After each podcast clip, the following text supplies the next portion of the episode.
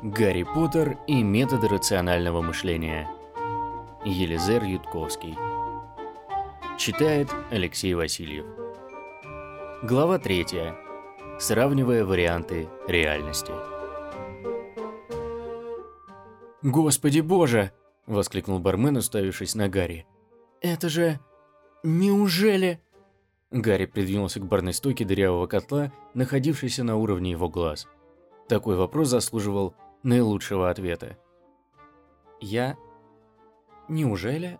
Возможно. Точно не знаю. Может и нет. Но тогда вопрос в том, кто? «Господи, благослови!» – прошептал бармен. «Гарри Поттер! Какая честь!» Гарри моргнул, но быстро вернул самообладание. «Вы крайне наблюдательны.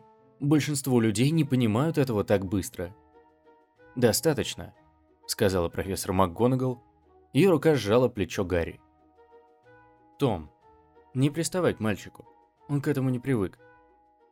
«Но это он?» – встряла пожилая женщина. «Это Гарри Поттер?» Скрипнув стулом, она поднялась. «Дорис!» – остановил ее МакГонагал и обвела зал взглядом, смысл которого был понятен каждому. «Я только хотела пожать ему руку!» – прошептала женщина. Она нагнулась и протянула Гарри морщинистую ладонь. Сбитый с толку и смущенный как никогда в своей жизни, он осторожно пожал ее. Слезы из глаз женщины оросили их соединенные руки. «Мой внук был Аврором», – прошептала она. «Погиб в семьдесят девятом. Спасибо тебе, Гарри Поттер. Хвала небесам, что ты есть». «Пожалуйста», – автоматически ответил Гарри, бросив в сторону МакГонагал, испуганный, умоляющий взгляд. По залу прошло шевеление, люди начали подниматься со своих мест, и тут профессор громко топнула ногой. Звук получился такой, что у Гарри возникла новая ассоциация к словосочетанию «удар судьбы». Все замерли. «Мы торопимся», – чрезвычайно спокойно произнесла волшебница. Никто не рискнул их задерживать. «Профессор», – начал Гарри, как только они оказались снаружи. Он собирался выяснить, что произошло, но неожиданно для себя задал другой вопрос. «Кто был тот бледный человек в углу? Тот, с дергающимся глазом?» «М?» – удивилась МакГонагал. Вероятно, она тоже не ожидала такого вопроса. Его зовут профессор Квиррелл. В этом году он будет преподавать в Хогвартсе защиту от темных искусств. У меня появилось странное ощущение, что мы с ним знакомы. Гарри потер лоб и что мне лучше не здороваться с ним за руку. Это было похоже на воспоминание из далекого прошлого, как будто он встретил кого-то, кто раньше был ему другом, до тех пор, пока не случилось что-то совершенно неправильное. Это было не совсем верное определение возникшему чувству, но Гарри не мог подобрать других слов. «А об остальном расскажете?» МакГонагал странно на него посмотрела. «Мистер Поттер, вы знаете, что вам говорили о том, как погибли ваши родители? Гарри невозмутимо ответил. Мои родители живы и в добром здравии, но они всегда отказывались рассказывать мне о том, как погибли мои биологические родители. Из чего я сделал вывод, что их смерть была не самой простой. «Похвальная верность», – произнесла МакГонагал, понижая голос. «Хотя меня немного задевает то, как вы говорите об этом. Лили и Джеймс были моими друзьями, Гарри вдруг стало стыдно, и он отвернулся. «Простите», – тихо сказал мальчик. «Но у меня уже есть мама и папа. И я знаю, что почувствую себя несчастным, если буду сравнивать то, что существует в реальности, с чем-то идеальным, созданным моим воображением». «Удивительно мудро с вашей стороны», – ответил МакГонагал. «Но ваши биологические родители погибли, защищая вас» защищая меня? Что-то ёкнуло в сердце Гарри. Что? Как именно это случилось? МакГонагал вздохнула. Ее волшебная палочка коснулась лба мальчика, и у него на мгновение потемнело в глазах. «Это для маскировки», — пояснила свои действия МакГонагал, «чтобы сцена в трактире не повторилась до тех пор, пока вы не будете готовы». Затем она направила палочку в сторону кирпичной кладки и постучала по ней три раза. Дыра в стене стремительно разрасталась, образуя большую арку. За ней открывался вид на длинные ряды магазинов с рекламными плакатами, на которых красовались котлы и драконья печень. Гарри даже не повел бровью. После превращения в кошку это было сущим пустяком. И они двинулись вперед в мир волшебства. Голова Гарри непрерывно крутилась во все стороны.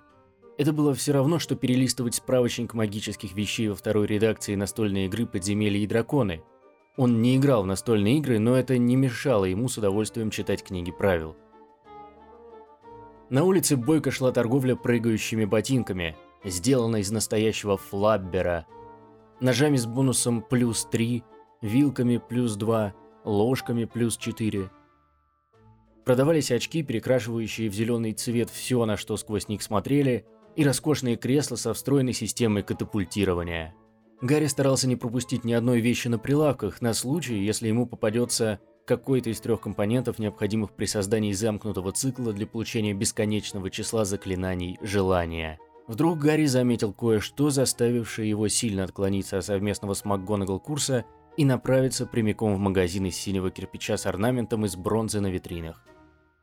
Очнулся он лишь, когда МакГонагал встала на его пути. «Мистер Поттер!» – окликнула она. Гарри пришел в себя. «Простите, на секунду я забыл, что я иду с вами, а не со своей семьей». Гарри показал на окно магазина, в котором ярко блестели буквы, составляя название «Несравненные книги Биг Бэма». «У нас есть семейное правило. Проходя мимо незнакомого книжного магазина, обязательно нужно зайти внутрь и осмотреться». Самое когтевранское правило из тех, что мне приходилось слышать. Что? Неважно. Мистер Поттер, в первую очередь нам необходимо посетить Гринготс, банк волшебного мира. Там находится родовое хранилище вашей биологической семьи с наследством, которое ваши биологические родители вам завещали. Вам нужны деньги, чтобы купить школьные принадлежности. Она вздохнула. Полагаю, некоторую сумму можно будет потратить и на книги. Впрочем, советую воздержаться – в Хогвартсе собрана большая библиотека книг о магии. Кроме того, в башне, в которой, как я подозреваю, вы будете жить, есть своя весьма обширная библиотека. Учитывая это, практически любая купленная сейчас книга окажется лишь бесполезным дубликатом. Гарри кивнул, и они пошли дальше. «Не поймите меня неправильно, это прекрасная уловка, чтобы отвлечь мое внимание», сказал Гарри, продолжая смотреть по сторонам. «Вероятно, лучшие из всех, что были использованы на мне. Но не думайте, что я забыл о нашем разговоре. Профессор МакГонагал вздохнула. Ваши родители, ваша мать уж точно, поступили весьма мудро, не рассказывая вам правды. Вы хотите, чтобы я продолжал пребывать в блаженном неведении? Мне кажется, в вашем плане есть определенный изъян, профессор МакГонагал. Полагаю, это бессмысленно, учитывая, что каждый встречный может вам все рассказать и она поведала ему о том, кого нельзя называть темном лорде Волдеморте. «Волдеморт?» – прошептал Гарри. Имя могло бы показаться забавным, но оно таковым не являлось. От него веяло холодом и беспощадностью. Оно поражало образы разума кристальной ясности и молота из чистого титана, рушащегося на бренную плоть. По спине Гарри побежали мурашки. Он решил, что лучше и безопаснее будет использовать фразы-заменители вроде «сам знаешь кто». Темный лорд бешеным волком свирепствовал по всей магической Британии, разрывая и раздирая привычную канву жизни ее обитателей. Другие страны, стиснув зубы, не вмешивались из-за равнодушного эгоизма, либо просто боялись, что первая из них, выступившая против Темного Лорда, станет следующей целью его террора. «Эффект свидетеля», – подумал Гарри, вспоминая эксперимент Латтона и Дарли, доказавших, что в случае эпилептического припадка вы скорее получите помощь, если рядом с вами будет один человек, нежели трое. Рассеивание ответственности. Каждый думает, что кто-то другой начнет действовать первым. Вокруг Темного Лорда собралась армия пожирателей смерти, стервятников, кормящихся ранеными, и змей, жалящих слабейших. Они были не так сильны и не так безжалостны, как сам Темный Лорд, но их было много. Пожиратели полагались не на одну только магию. Некоторые из них были весьма состоятельны, обладали политическим влиянием, владели искусством шантажа. Они делали все возможное, чтобы парализовать любые попытки общества защитить себя. Старый уважаемый журналист Йорми Вибл, призывавший к повышению налогов и введению воинской обязанности, заявил, что абсурдно всем бояться нескольких. Его кожа, только его кожа, была найдена на следующее утро прибитой к стене в его кабинете рядом с кожей его жены и двух дочерей. Все хотели решительных действий, но мало кто осмеливался сопротивляться в открытую. Тех, кто выделялся из толпы, ожидала схожая судьба. Среди них оказались Джеймс и Лили Поттеры. По своей природе они были героями и, вероятно, умерли бы с волшебными палочками в руках, ни о чем не сожалея но у них был малютка-сын, Гарри Поттер, и ради его благополучия они вели себя осторожно. В глазах Гарри показались слезы. Он в гневе, а может от отчаяния, вытер их. «Я совсем не знал этих людей. Сейчас они мне не родители. Бессмысленно так грустить из-за них». Когда Гарри перестал плакать, уткнувшись в мантию МакГонагал, он посмотрел вверх и почувствовал себя немного лучше, увидев слезы и в ее глазах.